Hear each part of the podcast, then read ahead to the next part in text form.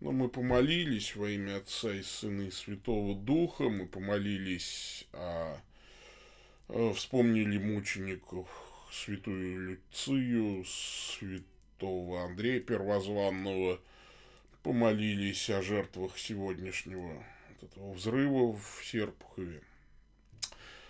А с вами я, дорогие мои, с вами я, Павел Бегичев, митрополит – старокатолической церковной провинции святого Михаила Архангела. Это у нас 219 серия программы «Один дубль», это стрим, прямой эфир. А, поддержать нас на Патреоне, очень вас прошу, да, вот, вот это вот. Значит, поддержите нас на Патреоне. Вот по этому промокоду. А, кстати, очень легко промокоду говорю, QR-коду. Вот эти. Значит, э, кстати, очень легко. Некоторые, наверное, думают, что это вот тот самый QR-код оберег. Нет. Если вы наведете телефон на этот QR-код, то вот можете попасть на страницу patreon.com слэш metropolitan Pavel, metropolitan, как метрополитен пишется. Митрополит и метрополитен по-английски пишутся одинаково. Вот, э, поддержите нас, пожалуйста, на Патреоне. Мы очень нуждаемся в ваших пожертвованиях. oldcatholic.ru это сайт, который снимает, кстати, множество вопросов. Ну, а если они у вас остаются и вопросы э, у нас, значит, вопросы можно задать по адресу вопрос.1.дубль собака gmail.com ком и имеет смысл задавать вопросы, ответы на которые сходу невозможно найти в Гугле. Вот. Также привет всем дорогим э, ВКонтакте, значит, зрителям, привет дорогим Рутуба зрителям, привет подкаста слушателям. Я в прошлый раз потестировал запись ОБС и понял, что а и не надо никакую дублирующую запись, ОБС отлично записывает. Ну, там качество чуть похуже, чем в прямом эфире. Вот. Ну, тем не менее, в общем, картинка будет более-менее одна и та же теперь. Надеюсь, что меня не подведет программа, и запись все-таки состоится. Да, ну а на вопросы, которые приходят э, в чат Ютуба, в Ютубе прямой эфир, стрим, мы отвечаем потом. Ну, собственно говоря, если остается время и желание. Если вы хотите гарантированно получить ответ на свой вопрос, то его нужно прислать на почту. Нет смысла, причем присылать на какую-то другую почту или задавать вопросы в комментариях нет никакого смысла, потому что я просто забуду про этот вопрос. Не потому, что я вредный, хотя я, конечно, вредный. У меня же велосипеда-то нет. Почему я вредный? Ну, в общем, такая вот ситуация. На почту пришло сегодня вопросов, некоторое количество. Давайте же на них ответим. Так, Слава Иисусу Христу во веки веков. Христос посреди нас и есть и будет. И на все пароли я дал положенные отзывы. Так, э, вот сразу сейчас давайте-ка это э, прекратим в комментариях э, этот спор.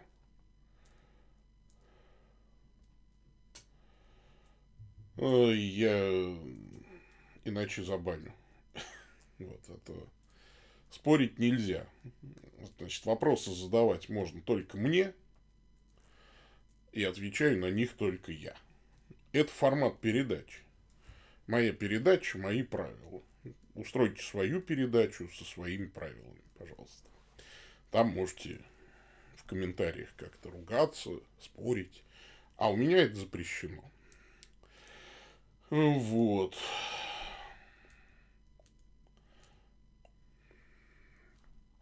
Ну, так, Алексей Александров и Джаконда Бенд. Сейчас оба отправитесь в бан. Э, вот.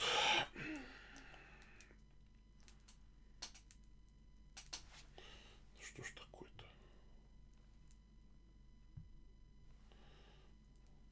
Последнее китайское. А, все, я понял. Вопрос задали мне, а Джаконда Бенд начал на этот вопрос отвечать. Все. Теперь следствие установило, что виноват Джаконда Бенд. Прекратите Джаконда Бенд отвечать. Спасибо вам большое за понимание. Никого не баню. Пока. Вернемся к почте. До вас дойдем. Дойдем. Так.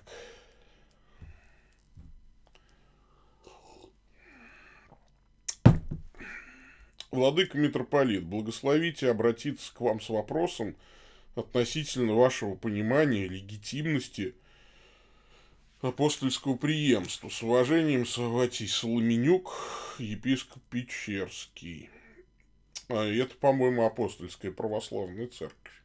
Если я не ошибаюсь. АПЦ Владыка Саватий. Здравствуйте, здравствуйте.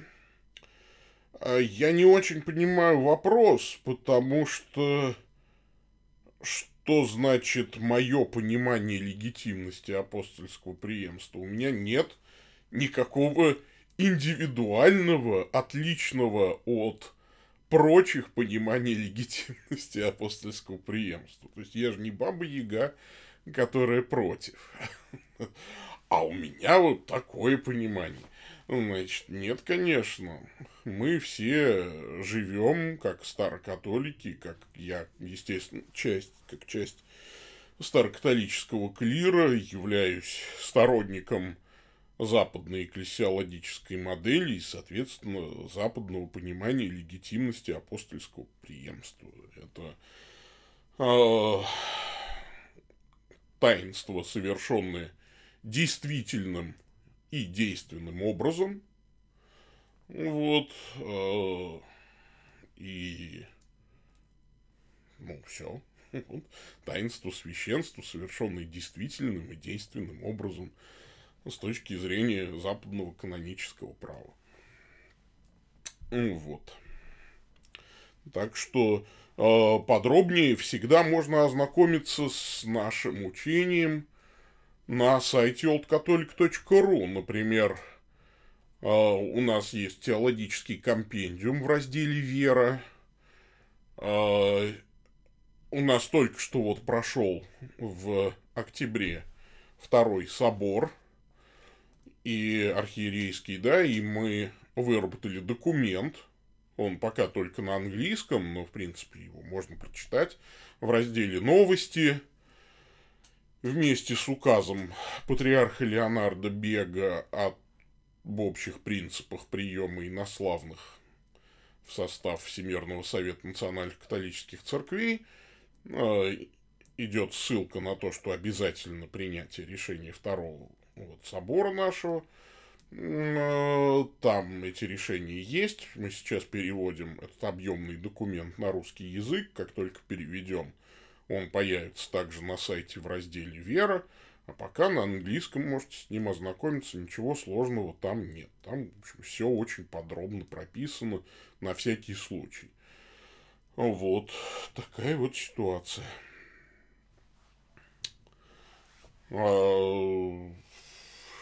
Извините, что не смог удовлетворить, видимо, ваше любопытство, потому что у меня нет никакой особой позиции по этому вопросу. Вот.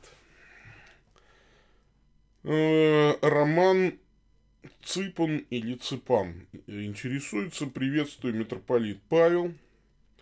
Имею несколько вопросов о практике церковной дисциплины и власти церкви. Объясните, пожалуйста, учение об анафеме Галатам 1 и отлучении 1 Коринфянам 5. Это одно и то же или нет? Анафема, вообще этимология этого слова означает что-то отделенное, да, или посвященное. Вот Сейчас я прям освежу. Анафем возлагать, накладывать анатитами, да, глагол, э, жертва Богу по обету, посвящение Богу или изгнание проклятия. Ну, вообще, на самом деле, это не то, что прям жертва... Это вот ты когда что-то взял и отделил. Ну, то есть, либо вот это отделенное ты принесешь потом в жертву Богу, либо ты отделил что-то в смысле изгнал, да, там, то есть вот. И э, лишает, да, какие духовные последствия для человека, которого отлучили или предали анафеме. Насколько я понял, это лишает его спасения. Нет, не это лишает его спасения. Спасение лишает грех или ересь.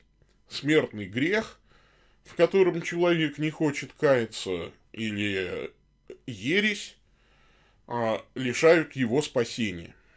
А анафема – это фиксация статуса кво. То есть церковь фиксирует, что этот человек находится в состоянии смертного греха, в котором он не кается, то есть на него не наложена епитимия, ну вот, а он не в числе церкви, там, кающихся, там, и так далее. А он вот анафематством, то есть он, э, апостол Павел вообще вот, да, пишет, предать сатане во измождении плоти. Э, чтобы дух был спасен. Вот, кстати, апостол Павел пишет, э, это, конечно, не автоматическое спасение. То есть, ну, человека как бы отделяют от церкви. Его лишают спасительности вот церковного покрова. Церковь как ковчег, и если человек э, впал в грех, да так, что он в этом не кается, с этим, с этим не борется, он считает этот грех нормальным. Вот, э, существует каноническое право, э, которое всячески увещевают, согласно которому увещевают такого человека, да, либо он впал в ересь, осужден, опять же, на соборе, и такого человека анафематствуют. Он может покаяться и быть спасен снова, да, вернуться в церковь. Третье какие... Но, еще раз повторю, это анафема, это не... Ну, просто у многих людей ощущение или ассоциации с анафемой, это такая, типа, христианская авада кедавра. Особенно вот э, много этих роликов, где там страшным голосом поет там человек анафема, и еще там подкладывают хэви метал, рок. анафема. И, э, наверное, еще надо сюда видеоряд наложить, чтобы это Волан-де-Морт еще произносил Авада Кедавра. Вот, значит. Нет, это не Авада Кедавра, это не проклятие, или там не заклятие, которым церковь или там архиерей выстреливает в человека и убивает его этим заклятием. Нет, конечно. А, лишает спасения человека грех или ересь. А анафема – это констатация, церк, ну, церковная констатация статуса кво. Все, вот он не христианин. Этот человек не христианин. Вот, поэтому анафема, конечно, бывает коллективной, бывает личной, бывает наложено на сочинение там человека. И интердикт, например, это вот, может быть, отлучение целого города, там прекращается. Ну, сейчас интердикты не накладываются как-то вот. Какие духовные последствия были для христиан, когда западные и восточные церкви взаимно анафематствовали друг друга? Ну, вот это вот как раз, опять же, вы без внимания к деталям, что называется. Анафематствованы были не церкви, а люди. Э, Михаил Керуларий анафематствовал папских легатов, папские легаты анафематствовали Керулария, Михаила Керулария, а не церкви. То есть, конечно, это не были анафемы общецерковного масштаба. И, кстати, эти анафемы сняты. Ну, а какие духовные последствия? Поскольку не было на самом деле никакого греха или ереси, который был достоин анафемы, то эти анафемы не действовали, на мой взгляд. Никак не подействовали, ничего не изменилось. То есть это, еще раз повторю, это не волшебное слово, не, не заклятие, что ты хоба бросил в человека анафему, и бог его, оба, и припечатал тоже там. Нет, это не так работает. Как быть с авторитаризмом священства, например, злоупотребление власти диатрефом, или же, например, чисто гипотетическая ситуация, в IV веке какой-то священник-арианин отлучает людей от церкви за ортодоксальную позицию. Будет ли такое отлучение иметь последствия? Если нет, то в каком случае что в таком случае все становится очень субъективно. Спасибо. Вы просто не понимаете, Ром. Вот, э, скорее всего, вы не в церкви. Например, я вам даже скажу не гипотетическую ситуацию, а вполне реальную. Вот Максим Исповедник противостоит всем патриархам. Вот, но в его лице вся православная церковь отстаивает истину. А все патриархи восточные уклонились в ересь, кроме римского епископа в ересь монофилитства. Но э, истина-то, она ведь осознается э, задним числом, а постериорно, что называется, да? В конце концов, Бог выведет церковь э, на истинную дорогу, да? И потом собрался собор и осудил монофилитство как ересь. Вот те и на. Причем осудили его бывшие же монофилиты. Кстати, персональные анафемы против Максима Исповедника не были сняты тогда, а сняты были потом. Ну, вот. Почему? Потому что, в общем-то, Максима Исповедника ведь еще и по политической статье обвиняли. Вот.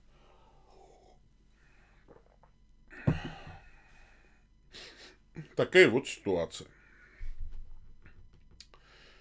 Все было, и несправедливые анафемы накладывались.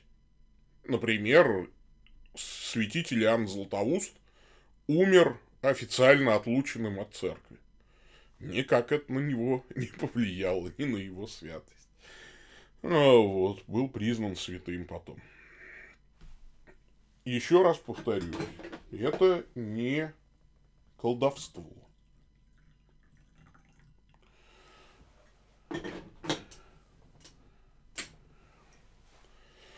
Потому что Бог, в общем-то, Бога-то обмануть невозможно, Бог же видит, что нет причины для анафемы.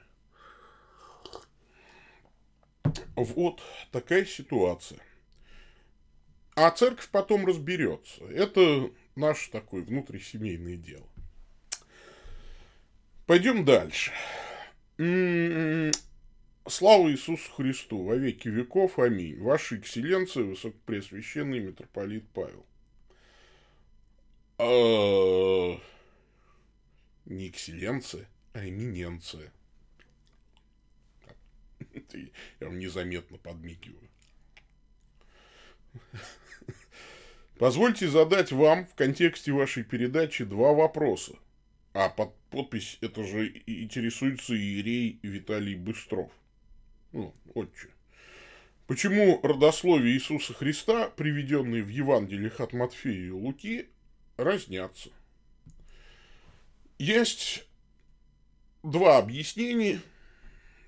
Одно из них такое протестантское, согласно которому Матфей приводит родословие Иосифа, а Лука родословие Марии, поскольку они оба из рода Давидова, то периодически там их родословные сходятся. А другая, другое объяснение исторических церквей, которое заключается в том, что разница между родословными происходит из-за нескольких ливератных браков. Что такое ливератный брак? По закону Моисея – если человек женился и умер бездетным, то помните, как малыш спрашивал родителей, вот я донашиваю за старшим братом там куртки, штаны, а если вот он вырастет, женится и умрет, я должен буду жениться на его старой жене. И мама там говорит, вот от старой жены я тебя избавлю. А вот по закону Моисееву малыш должен был бы жениться на, на старой жене своего бездетного, умершего бездетным брата.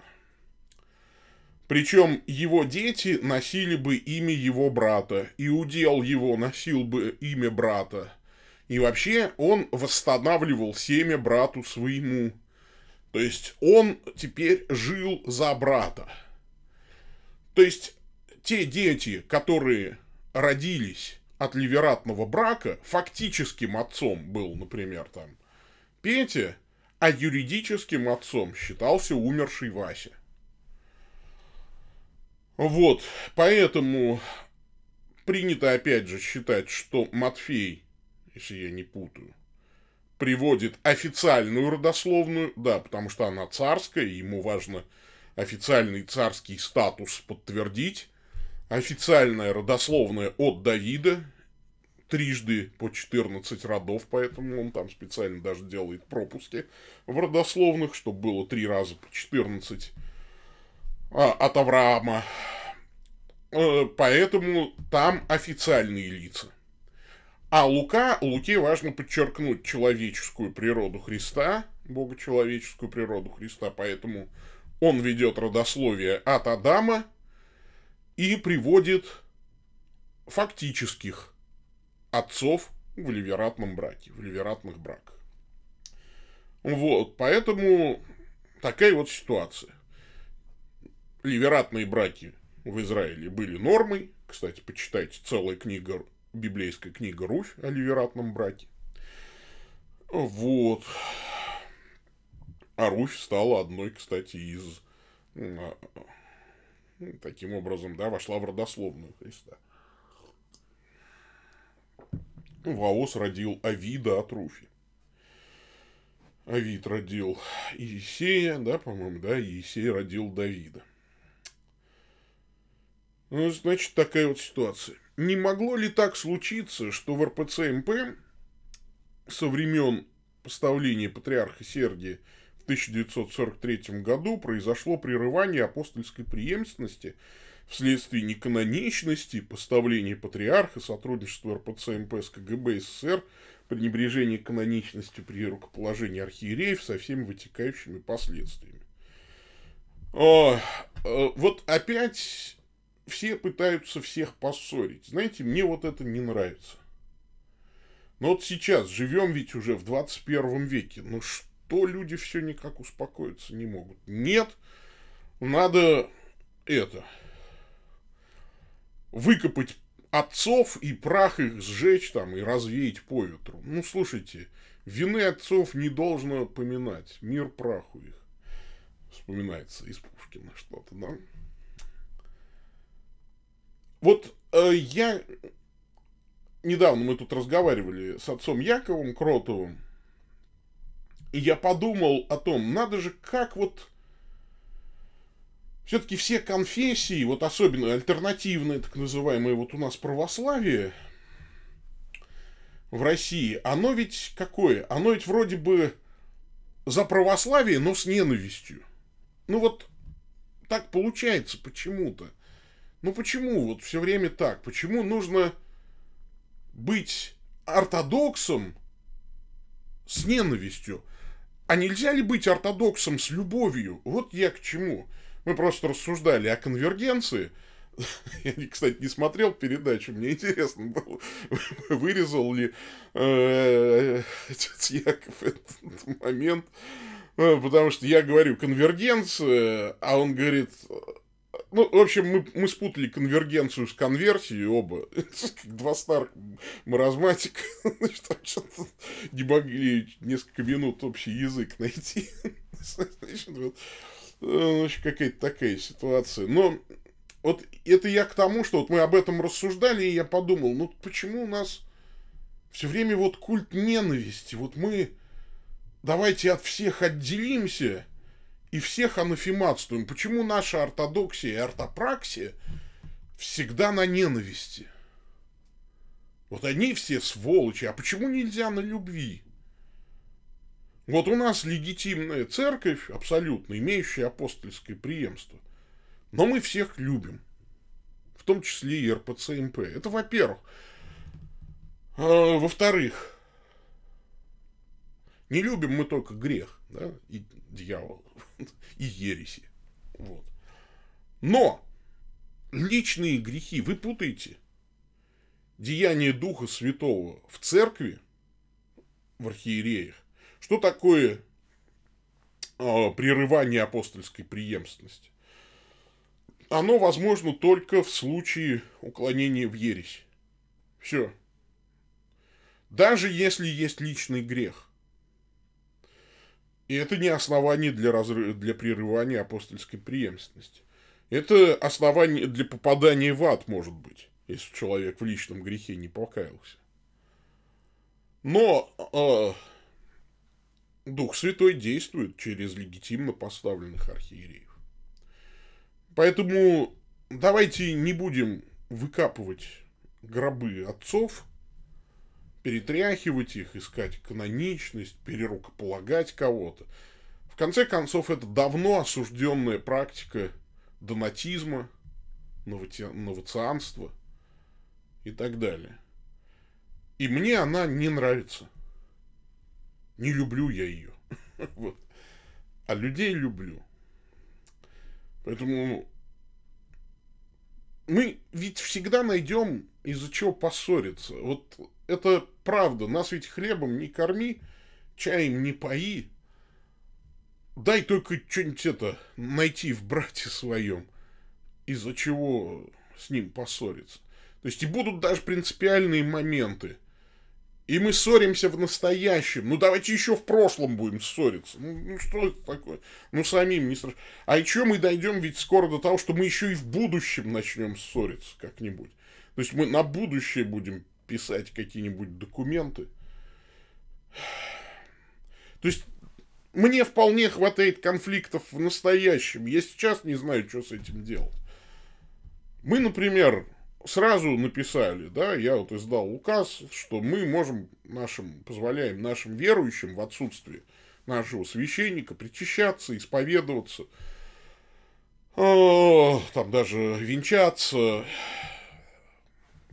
у служителей православных церквей, где эти таинства совершаются действительным образом. И католической церкви. Римо-католической церкви. Мы восстановили одностороннее евхаристическое общение. И я считаю это правильно. И при том, что мы еще и сказали, что нет, нельзя обманывать. Да, никто, конечно, никого не должен обманывать. То есть дадут вам это таинство? Хорошо, не дадут, не дадут. А можно было вредничать и говорить, не причащайся в храмах РПЦ. Они грешники, потому-то, потому-то и потому-то. А что, грехов не найдем, что ли? Да найдем.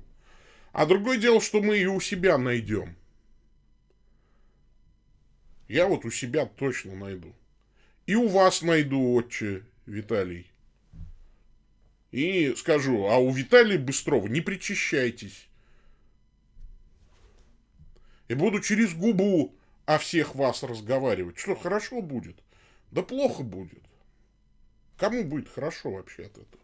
Всем будет только плохо. Поэтому личные грехи оставьте исповеднику, он будет епитимию накладывать. И Богу он будет судить объективно и беспристрастно, а не так, как мы. А нам оставьте каноническое право. Вот по канонам нормально. Что значит неканоничность? Все канонично. Все нормально. Не надо, опять же, придираться. Потому что начнем придираться к каноничности.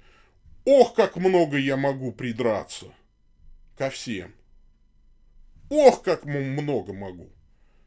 И ко мне, наверное, можно придраться. Да ко всем вообще можно придраться.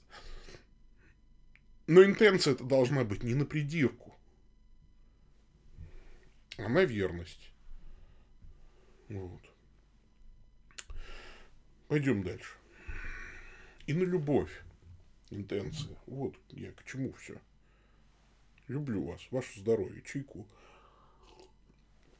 Выпью за ваше здоровье. Добрый день, владыка Павел. Дмитрий Александрович интересуется. Читал недавно историю баптизма открыл для себя интересные факты. О, сколько там открытий чудных готовит просвещение дух. Я это открытие сделал для себя еще находясь в баптизме. Это вот вы... Да, и это было стыдненько немножечко, да. Э, в Европе в 1609 году Джон Смит крестил самого себя и еще 36 человек. Вместе со своими последователями он создал в Амстердаме первую баптистскую общину. Джон Смит вообще на самом деле крестился, что получается, трижды, что ли? Потому что его же наверняка крестили в детстве, когда он родился. Вот я не помню, он в чьей семье-то родился, боже мой. Ну, либо в католической, да, либо в англиканской. Погодите. Англиканская. Какая англиканская? Когда у нас Генрих VIII-то жил, боже мой. Так. Да, вот, кстати, услужливо тут же Генрих VIII. А, ну да, все правильно. Да, в англиканской, скорее всего, мог родиться. Ну, там, конечно, крестили детей. А, вот, э, да, либо католик, либо англиканин, соответственно, в детстве крестили. Потом он пришел к выводу, что креститься нужно сознательно, а детское крещение типа неправильное, недействительное. И он покрестил себя сам. Но его это не удовлетворило, поэтому он там в Голландии нашел еще одну группу людей и еще на всякий случай от них крестился. То есть там всяко было. Там всяко разного было у Джона Смита. А, в 1639 году Роджер Уильямс крестил себя и еще около 10 человек, основав первую баптистскую общину на американской земле. Про Роджера Уильямса я не, не, не очень помню. Что вы можете сказать об обряде самокрещения? Были ли вы очевидцем подобной практики в современных баптистских общинах? Э, я могу сказать, что это ложная штука. Крестить самому себя нельзя. Надо если ты в опасности смерти, не крещен и хочешь обратиться к Господу, обратись к Господу. И будешь крещен намерением, так называемым. Да? То есть, вот, как разбойник благоразумный. Но сам себя как крестить? Невозможно самому себе там иногда спину почесать там, толком-то нормально. Ну, вот. Э, невозможно самому себе пересадить сердце. А как уж самого себя родить-то от воды и духа? Конечно, нельзя. Ну, поэтому был ли я очевидцем подобной практики в современных баптистских общинах? Нет. Очевидцем не был. Но я очень хорошо помню, я пришел в Тольяттинскую баптистскую общину в 1992 году, и тогда у нас была регент Тамара Головина. Она из Средней Азии. Э, в Средней Азии в советское время советская власть была не так сильна, поэтому э, баптистов в Средней Азии было много, и некоторые даже умудрялись получить такое не самое заметное высшее образование. То есть там был послабей контроль, что называется. Например, у нас Вениамин Александрович Нестеров, один из пресвитеров Самарского, Самарской общины баптистской, был э, ветеринаром, то есть, но с высшим образованием. И вот он в Средней Азии умудрился закончить все-таки институт там, ветеринар, ветеринарный. Э, вот. То есть, ветеринар, ну, вроде как не элита, но высшее образование. Хотя, конечно, Баптисту получить высшее образование в СССР было нереально. Отчисляли, как правило, ну, валили на экзамене по э, истории КПСС, там валили по научному атеизму, в общем, за неуспеваемость отчисляли. Конечно, официально за веру никого не отчисляли, отчисляли за неуспеваемость. Так вот, Тамара Головина была из Средней Азии, И она рассказывала, что там, вот у них где-то, то ли в Киргизии, то ли в Советской, то ли в Узбекистане, то ли в Таджикистане где-то. Там вот, в общем, в одну общину пришел человек из какого-то дальнего кишлака, что ли. И вот он рассказывал о том, что он каким-то там чудом к нему в руки попала Библия, он вот ее прочитал, вот он уверовал в Иисуса Христа и сам себя крестил. А потом вот нашел баптистов и решил к ним присоединиться. Когда его спросили, а ты крещен? Он говорит, да, крещен. А кто тебя крестил-то? А я сам себя крестил. И вот Тамара рассказывала, что братья долго заседали. Ну, сначала там просто пресвитер рассмеялся и сказал, да ты, брат, самородок. Вот. И братья долго заседали и типа его приняли ну, засчитали, ну, типа крещение по вере.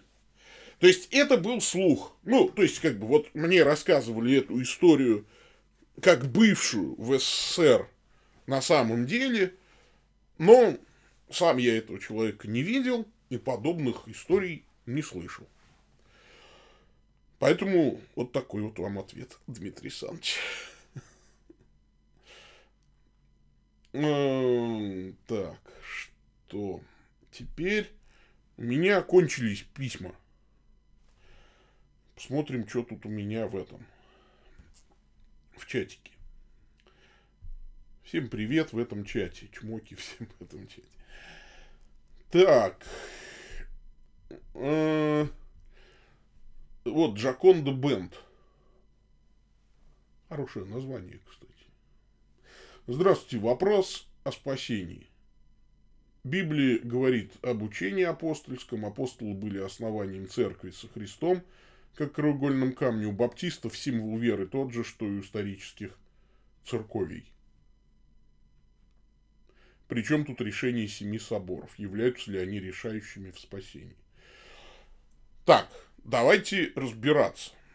Что вы имеете в виду под, э, значит, во-первых, давайте э, навсегда забудем, что у баптистов тот же символ веры, что и в исторических церквах. Во-первых, нифига не тот же. Ну, то есть, слова-то, может быть, и те же, э, но вера не та. Например, если взять апостольский символ веры, то в конце его явно есть строчка «верую». Э, значит, в общении святых воскресение мертвых и жизнь вечную. Баптисты не веруют в общение святых. Потому что под общением святых понимается молитвы святым и общение между земной церковью и небесной. В баптизме молиться святым запрещено, и в общении святых баптист никогда не верит. А, Обычно баптист толкует эту фразу как веру в общение святых, что вот все святые здесь мы, вот как бы все члены церкви, все мы святы, в смысле отделены для Бога, и вот мы между собой общаемся, собираемся на общение. И даже я слышал такое толкование, что это, ну типа вот в православной церкви нет общения, а у нас тут есть молодежные общения, ибо вот в символе веры, а он напечатан, правда, в сборнике духовных песен евангельских христиан-баптистов. Вот у нас-то общение есть, а у православных там одна литургия, а общения нет. Ну, я слышал такое толкование, оно, конечно, не мейнстримное. Ну, нет, конечно. Далее. В Никео-Цареградском символе веры утверждается верою в крещение во оставлении грехов, в прощении грехов, буквально. Да? Баптисты не верят, что через крещение происходит прощение грехов. Это во-первых. Во-вторых, символы веры, ну, апостольский символ веры, конечно, не составлен апостолами, он базируется на староримском так называемом символе веры, и формируется как раз в эпоху борьбы все равно с арианством, чуть раньше, может быть. Но он ну, действительно древний матрица его, конечно, восходит к апостольским временам. А что касается Никео Цареградского символа веры, он формируется на первых двух Вселенских соборах. Поэтому как при чем здесь решение семи соборов? Семь соборов собираются для того, чтобы защитить апостольское учение от ересей. Причем здесь? Вот при том, что именно отцы Вселенских соборов и сформулировали, что такое апостольское учение и как его следует толковать. Для баптиста апостольское учение записано в Писании. Обычно баптист говорит, я, мы же на апостольском учении, а вот же оно в Писании. Мы читаем Писание, этого нам достаточно. Ничего подобного. Арий тоже читал Писание. Все еретики ссылались всегда на Писание. Поэтому вопрос не в Писании, когда речь заходит об апостольском авторитете, вопрос в правильном толковании Писания. Это всегда конфликт интерпретаций. И здесь нам нужно быть честными. Я, как человек 20 лет, пробывший в баптизме, э, должен вам сказать, что да, если мы принимаем протестантскую интерпретацию Писания, то протестантизм, он внутри себя вот логически не противоречив. То есть он работает, что называется, да, то есть, ну и вообще протестантизм. Если мы возьмем святоотеческую интерпретацию Писания, то это тоже внутренне не противоречиво. Оно тоже внутри себя работает. Поэтому, когда я был баптистом, я э, задавался вопросом, не возможно ли вот такая интерпретация Писания, потому что я очень скоро понял, что любая интерпретация Писания возможна. Возможно ли создать вот такую непротиворечивую богословскую систему? Возможно. Жан Кальвин тоже создал богословские, богословскую систему внутренне непротиворечивую. Все можно объяснить в рамках этой системы. В рамках баптистской системы можно объяснить. В рамках лютеранской системы богословской можно все объяснить. Возникает вопрос, а какая интерпретация Писания апостольская? И самое главное, по какому критерию мы будем это определять? На мой взгляд, критерий может быть только один – апостольское преемство. Да, то есть, как это определяли ранние отцы церкви? Покажите мне, что ваши учителя вообще хотя бы были знакомы с апостолами. Вот эту веру а мы, они предали от апостолов и истолковали нам вот так. Вот так это не прерывалось, дошло до нас. Поэтому, конечно, решения семи Вселенских соборов являются решающими в спасении. Почему? Они, они описывают границы церкви, оросы Вселенских соборов. Границы, оросы, преграды, вот ограда, вернее, да, орос за этим оросом нет церкви, нет Христа, нет спасения. Поэтому э, это очень важно. У меня есть целая серия роликов «Ортодоксия онлайн», и, по-моему, в первом ролике я, собственно, объясняю, почему важно в это верить. Почему важно верить в божественность Христа? Потому что иначе этот Бог не спасет тебя, да, потому что только Бог, потому что спасение это обожение, а обожение может дать только Бог. Обожить нас только Бог, нашу природу человеческую, может только Бог, ставший человеком. Поэтому важно верить в божественность Христа и в божественность Духа Святого, потому что Дух Святой преображает нас в образ Божий, и он должен быть Богом. Далее остальные соборы, кстати, э, они концентрировались на понимании богочеловеческой природы Христа. Остальные соборы уже не о Троице были в основном, а о Христе. И тут важно было понимать, э, единосущная ли человеческая природа Христа нашей природе, или и насущна ей, как монофизиты учили. Или, если во Христе человеческая ипостась, как учили несториане, да, то есть есть ли во Христе шизофрения? Два Сына Божьего, две личности, два Я, то есть ипостась человека и ипостась Сына. И тогда получается, что ипостась Бога Сына спасает только одну ипостась. Но нет.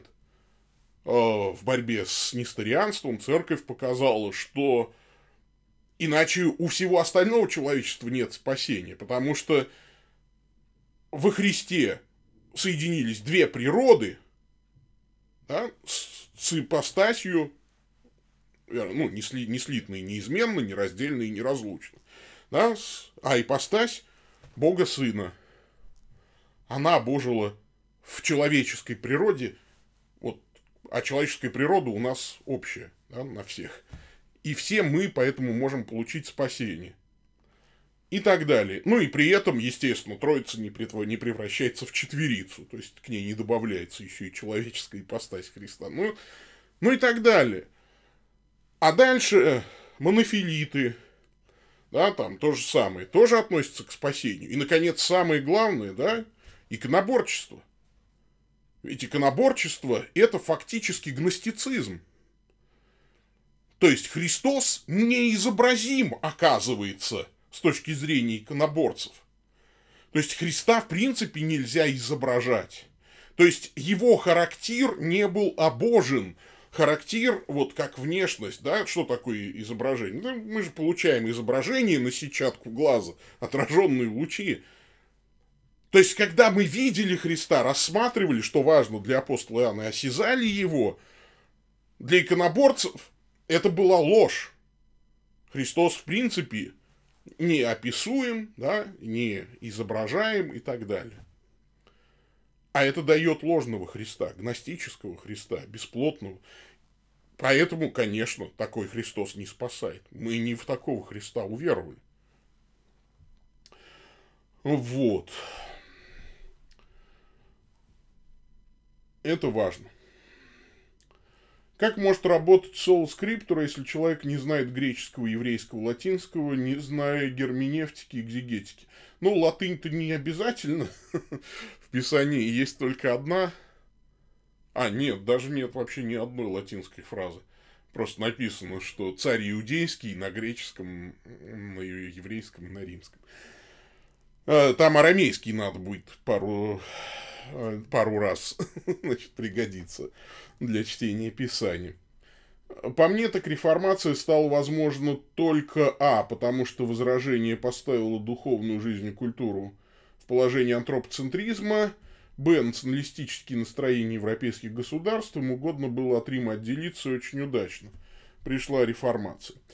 Но э, это точка зрения имеет место быть, и я с ней, в принципе, даже согласен. Да, реформация легла в кассу, потому что до этого попытки радикально реформировать по соло-скриптуре проваливались. У Яна Гуса провалилось, у Джона Виклифа провалилось.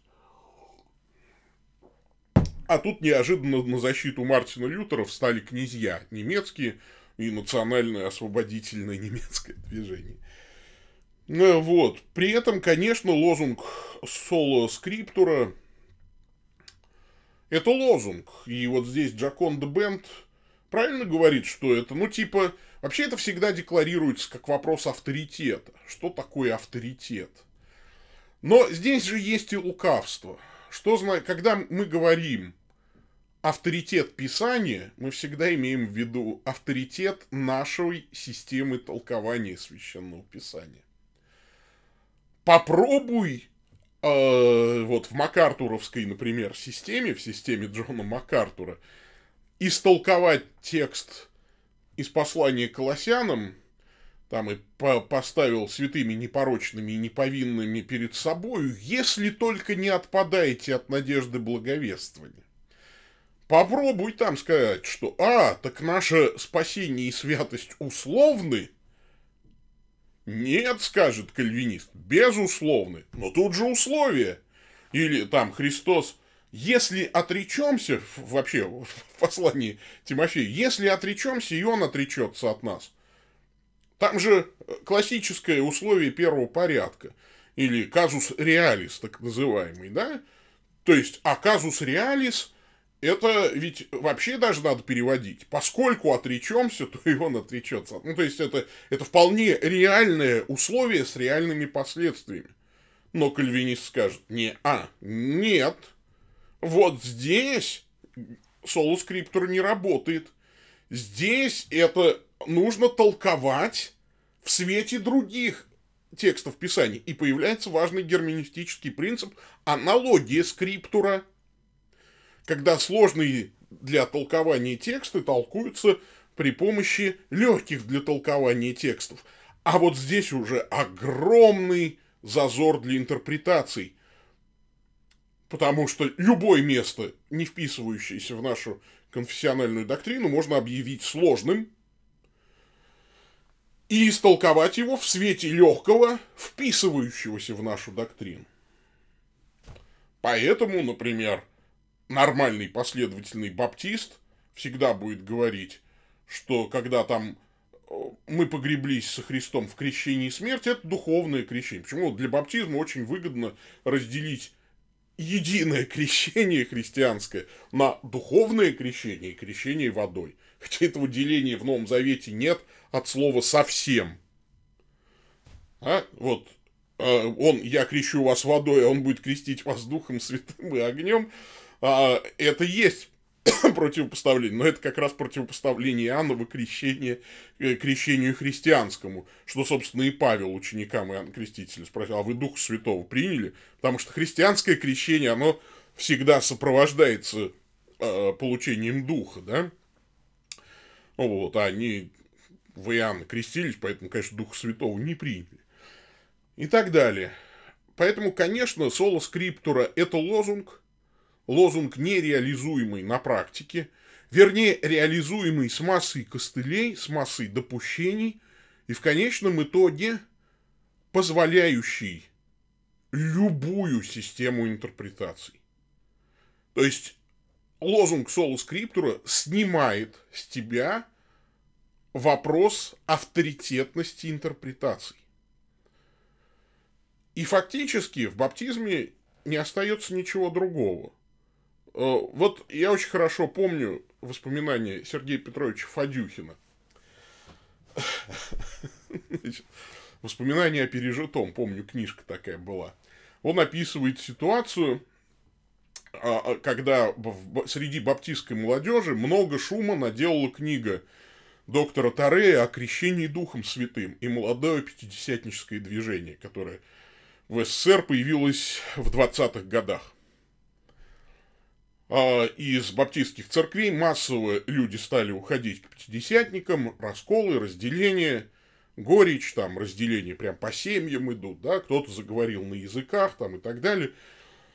И вот молодежь читает брошюрку Тарея о крещении Духом Святым и смущение. А тут приезжает, вот я не помню кто, по-моему, Иванов Клышников приезжает в эту общину, и молодежь ему задает вопрос. Скажите, вот такие-такие тексты мы в Библии читаем, а каково наше баптистское понимание текстов о крещении Духом Святым? И я помню, когда я это читал, я возмущался, потому что это было не так, как нас учили. Ведь правильный вопрос надо было задать такой – каково истинное значение этих текстов Священного Писания. Но Сергей Петрович Фадюхин, что называется, проговорился. Это оговорка по Фрейду. Потому что, конечно, надо было по-баптистски объяснить вот эти тексты Священного Писания в рамках баптистской богословской системы. И так всегда в протестантизме создается сначала ну, система интерпретации – и в рамках этой системы интерпретации интерпретируется священное писание. Поэтому принцип соло скриптура ни в одной протестантской конфессии не реализован. Так, хорошо.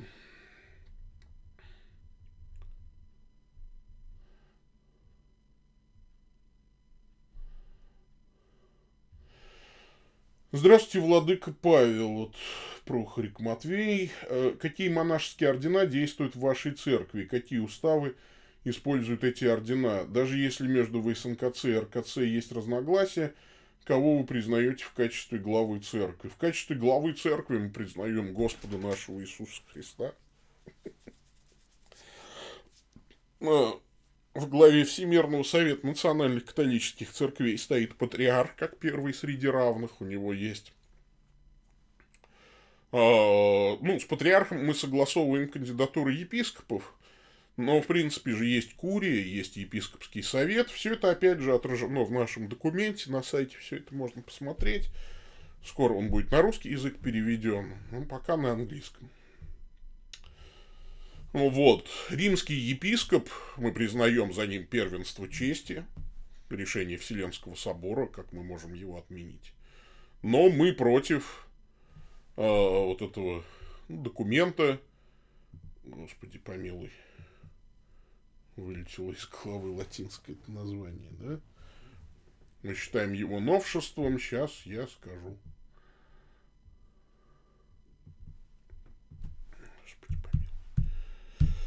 Это уже вот прям старость, не радость называется. Ну, с другой стороны, латинские названия мне иногда и так выпадают. Я все-таки уже латынь-то не учил никогда особо. Я на греческом как-то, знаете, сконцентрировался в свое время.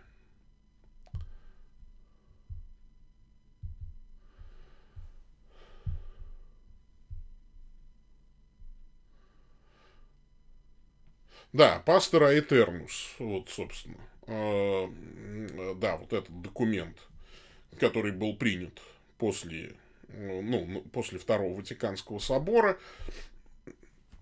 Э, это папское, знаю, папский декрет, э, вот, в котором утверждается еще и власть папы над всеми церквами. Этого в церкви не было никогда.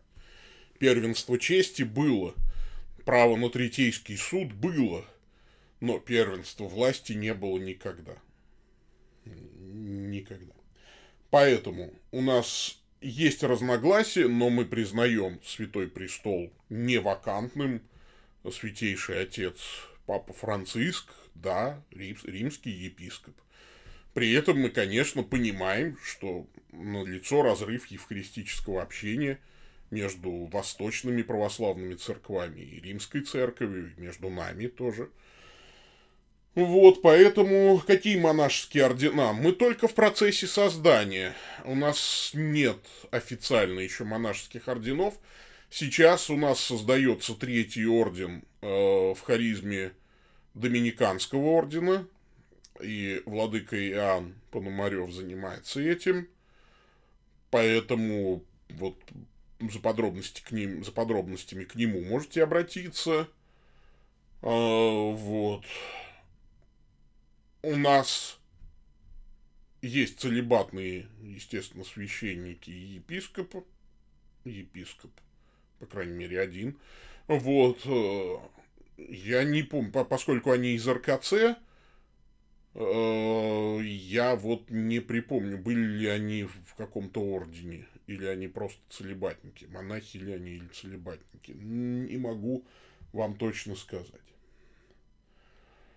Ну, вот, поэтому мы желаем иметь монашеские ордена и монастыри, но не все сразу. Извините, нам э, у нас наши, наша провинция э, э, Святого Михаила Архангела образована в 2017 году. Я не могу сразу монастыри тут создать. У меня э, с помещением-то проблема. Вы как будто вы так говорите, как будто у меня миллионы и миллиарды денег тут, значит, лежат. А, помогите нам, значит, хотите помочь нам с монастырями, помогите. Финансово помогите, с землей, с помещением. Людей самое главное нужно. Нужен ведь, да, землю-то можно там купить, помещение. В тайгу можно уехать и основать монастырь.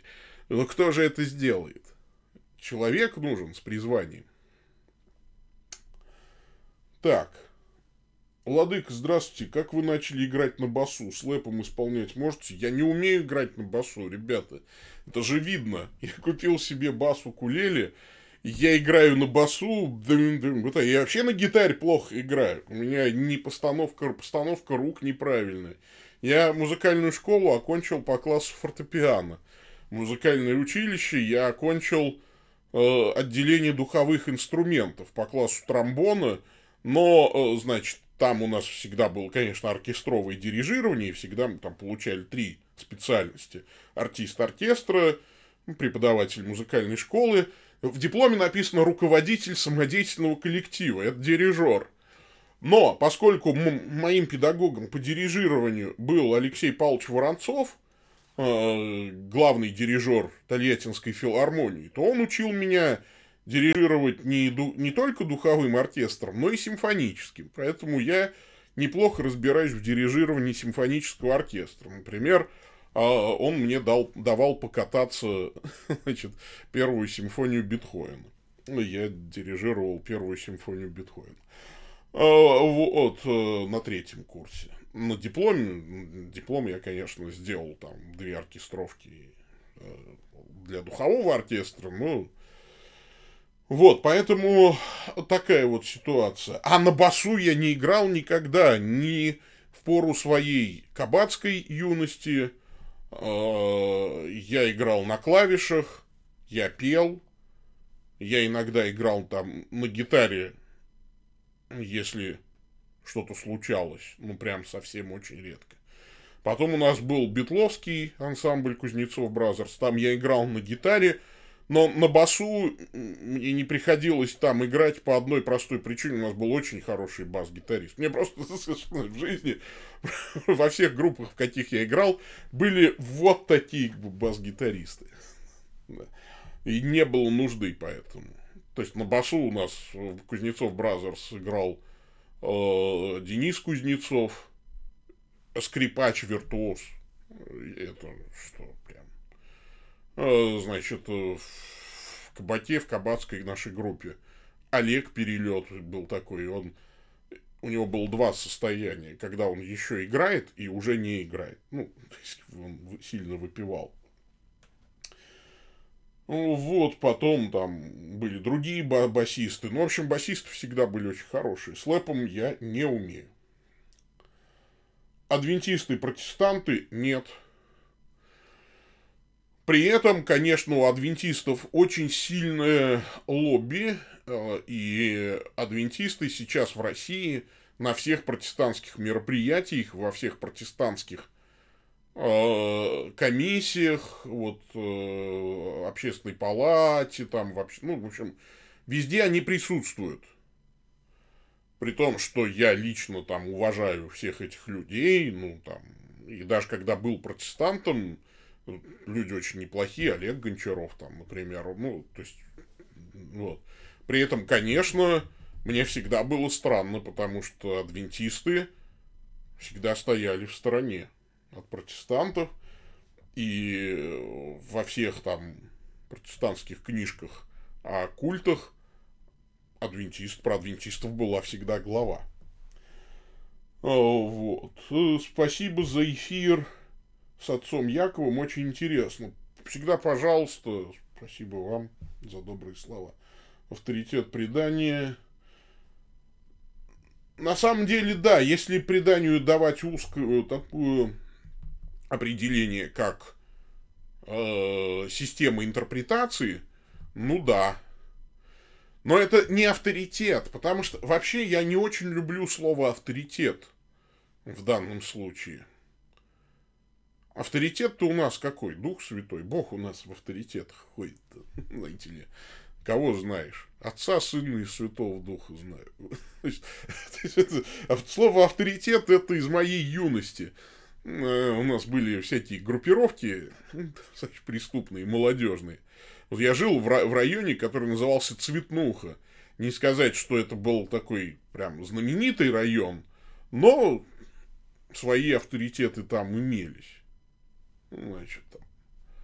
А, и если ты шел там по Цветнухе, тебя не трогали. Потому что если к тебе подходила толпа, там, мотальщиков, там, гопников, а, вот, спрашивали, ты откуда, пацан? Я с Цветнухи. Кого знаешь? Второй вопрос. Слона знаю. От, отвечаешь? Отвечаю. Ну, все, значит, иди, гуляй. Вот, у меня авторитет вот с этим почему-то ассоциируется. Не надо. Не хочу я. не хочу я самое святое. Но уж если вы меня тут останавливаете и спрашиваете, пацанчик, с какого района и кого знаешь? Вот отца, сына и святого духа знаю. Вот э, Иисуса знаю, и Павел мне известен, а вы кто? Не хочу я словом авторитет апеллировать. Крещение духовное, а кровь агнцев нужна была реальная. А, кровь Христа нужна реальная. Ну, вот на самом деле, почему я ушел из баптизма в свое время, еще даже не придя в историческую церковь? Меня, конечно, вот прям сильно напугал этот неогностицизм. Это то, что называется ересь спиритуализма. Все духовно. Все следует понимать только духовно, духовно, духовно. Причастие духовно, главное. Ну, конечно, есть хлеб и вино, как знаки. крещение духовное, оно спасает. А крещение водой, ну, это знак уже спаси... значит, свершившегося спасения.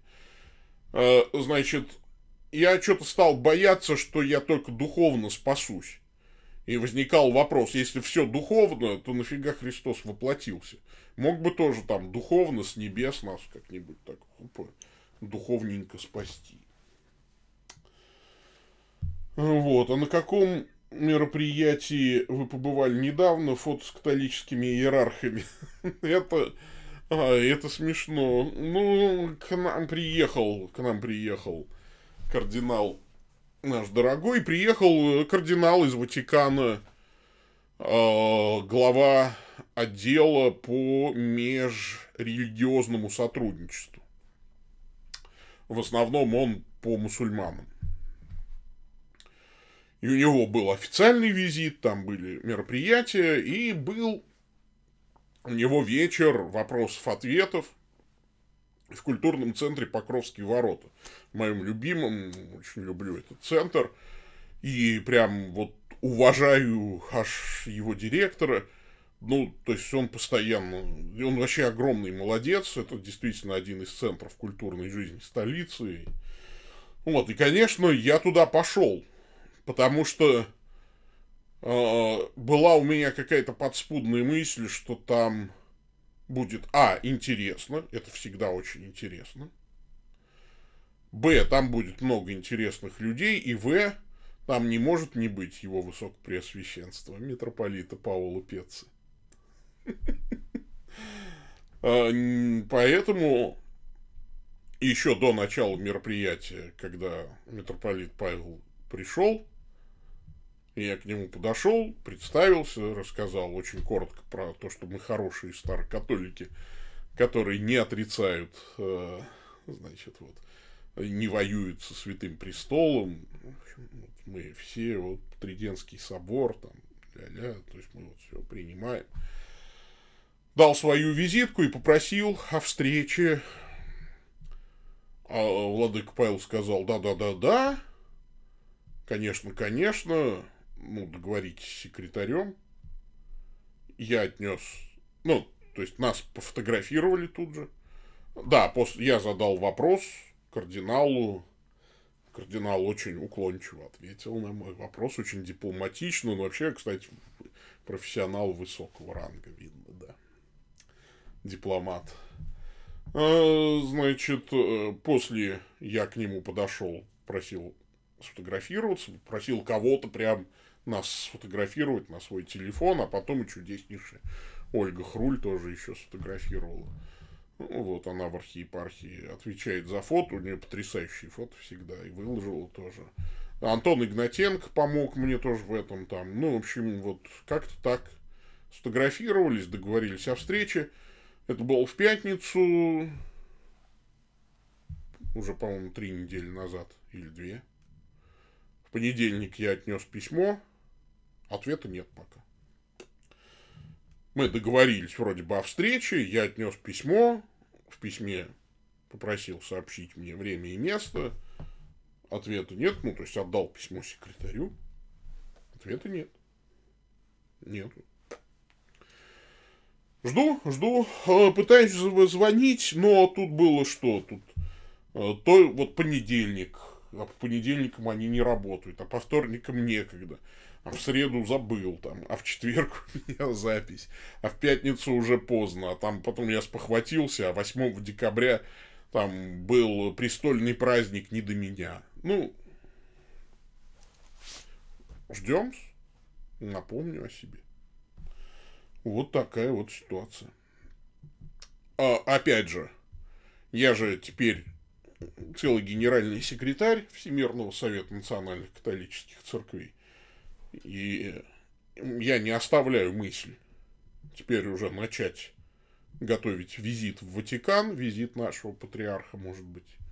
Сейчас ковид чуть-чуть, опять же, на, ну, ждем, ждем, когда ковид закончится, и будем работать над этим.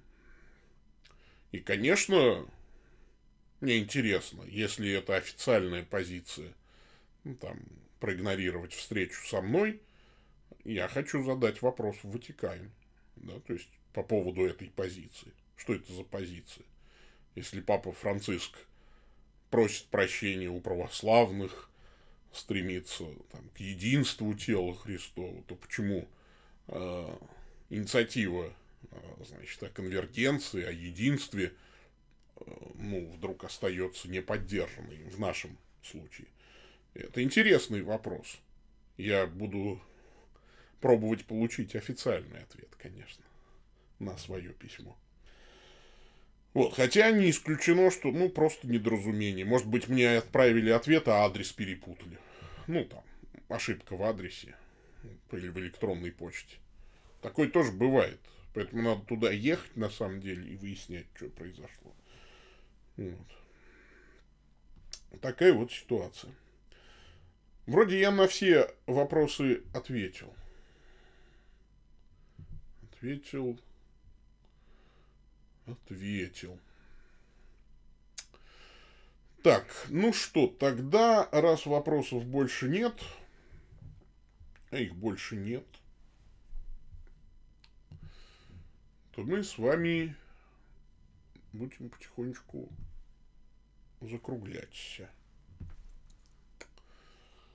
Так, дневной час, молитва дневного часа.